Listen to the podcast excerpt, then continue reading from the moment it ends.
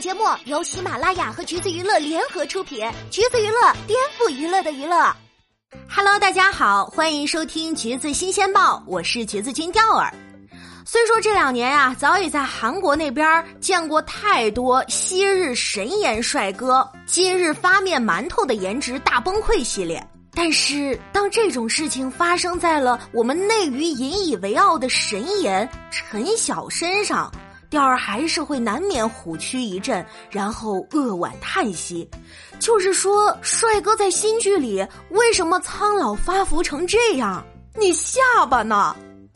有一说一哈，光从发福程度来讲，他还是比韩国那边教母空气里的男人们要好一些。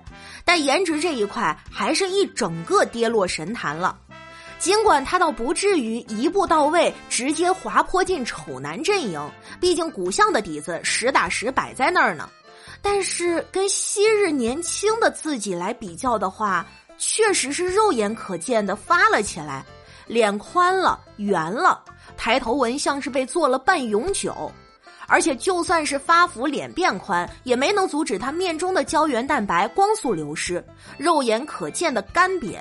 眼角眉梢也有看得出他的疲态，感觉头都变大了一圈眼神也油腻了许多。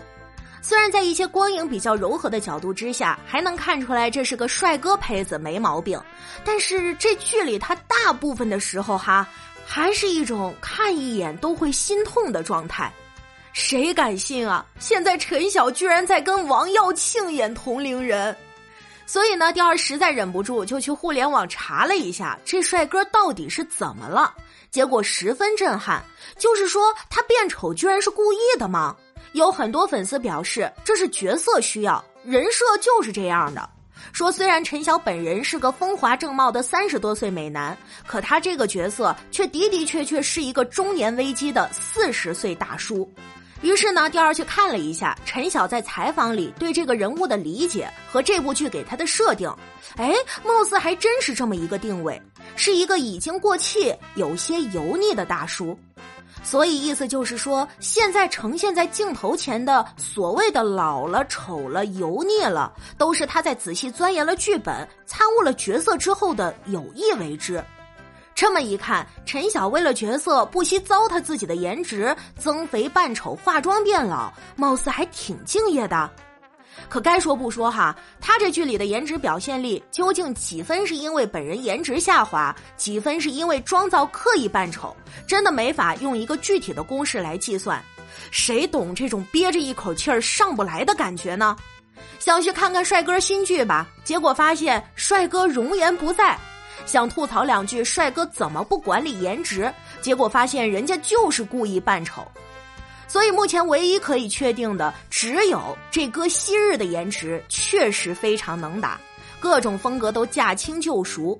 古装是剑眉星目，面如冠玉的翩翩公子，还能诠释出不羁又清爽的洒脱感，明媚又蓬勃的少年气，再加上演技完全不拉胯，真的古偶有陈晓了不起。民国风什么的更是脸在江山在，适配度一百分，亦正亦邪，都在他分寸毫厘的掌控之间。且不说他这种日常造型都是行走的氛围感神图产出机，甚至那种留着小胡子、长头发，一不留神就会搞成流浪汉的痞气造型，安在陈晓身上也有一丝禁欲的小性感。所以这么看下来，明明是一个风华绝代的神颜帅哥，却让他不惜降低颜值跑去扮丑，只是为了去适配一个中年失意的油腻普男角色，真的划算吗？怎么说呢？要真从内娱男演员里找出第二个可以跟昔日陈晓比肩的神颜帅哥，可能确实不大容易。但是啊，要是想揪出几个变素变油腻还不爱管理身材的男演员，那应该是一抓一大把吧？真犯不上让陈晓去啊！不得不吐槽一下，我们内娱影视剧的选角真是越来越有意思了。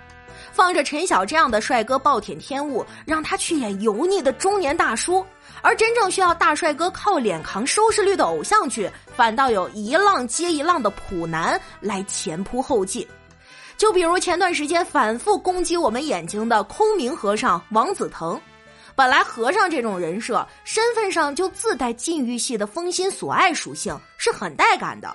本以为又会收获一个周生如故的同款帅和尚，虽说原著没有直接讲这和尚长得有多帅，但是光看以下这段描写哈，说他嫉恶如仇，浩然正气，无论怎么想，应该都不是王子腾那样吧。再比如去年一出场古偶圈震三震的冯军正当时的男主黄天琪。演了一个传说中美貌撼动渝州城，顺带还帅晕了女主角的角色美男。此美男整部剧的颜值高光时刻，就呃怎么说呢？扔人堆里都不会看第二眼的程度。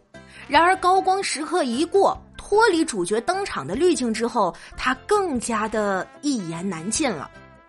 再比如陈信哲，去年出演《鹅》的短剧《将军家的小狐仙》，介绍男主容貌时是这么说的：外表冷酷俊朗，然后他的颜值水平嘛，就挺大可不必的。再往前追溯两年，还有于晓彤的《长相守》，他在这部剧里的人设是天下第一美男。于是就出现了画着眼线的于晓彤，这真的很难不怀疑是不是别人不发火就把观众当傻子了。反倒是一些帅哥，前有平平无奇古天乐，现有中年油腻陈晓，实在是太令人匪夷所思了。还好看到最近拍戏的路透，发现陈晓的颜值回春了一些，不然这内娱本就稀缺的帅哥又少了他。真的是会让人恨得牙根儿痒吧？好啦，今天的节目呢就是这样了。如果你想获取更多有趣的娱乐资讯，欢迎搜索关注“橘子娱乐”公众号，时髦有趣不俗套，就在“橘子新鲜报”。我们下期再见喽！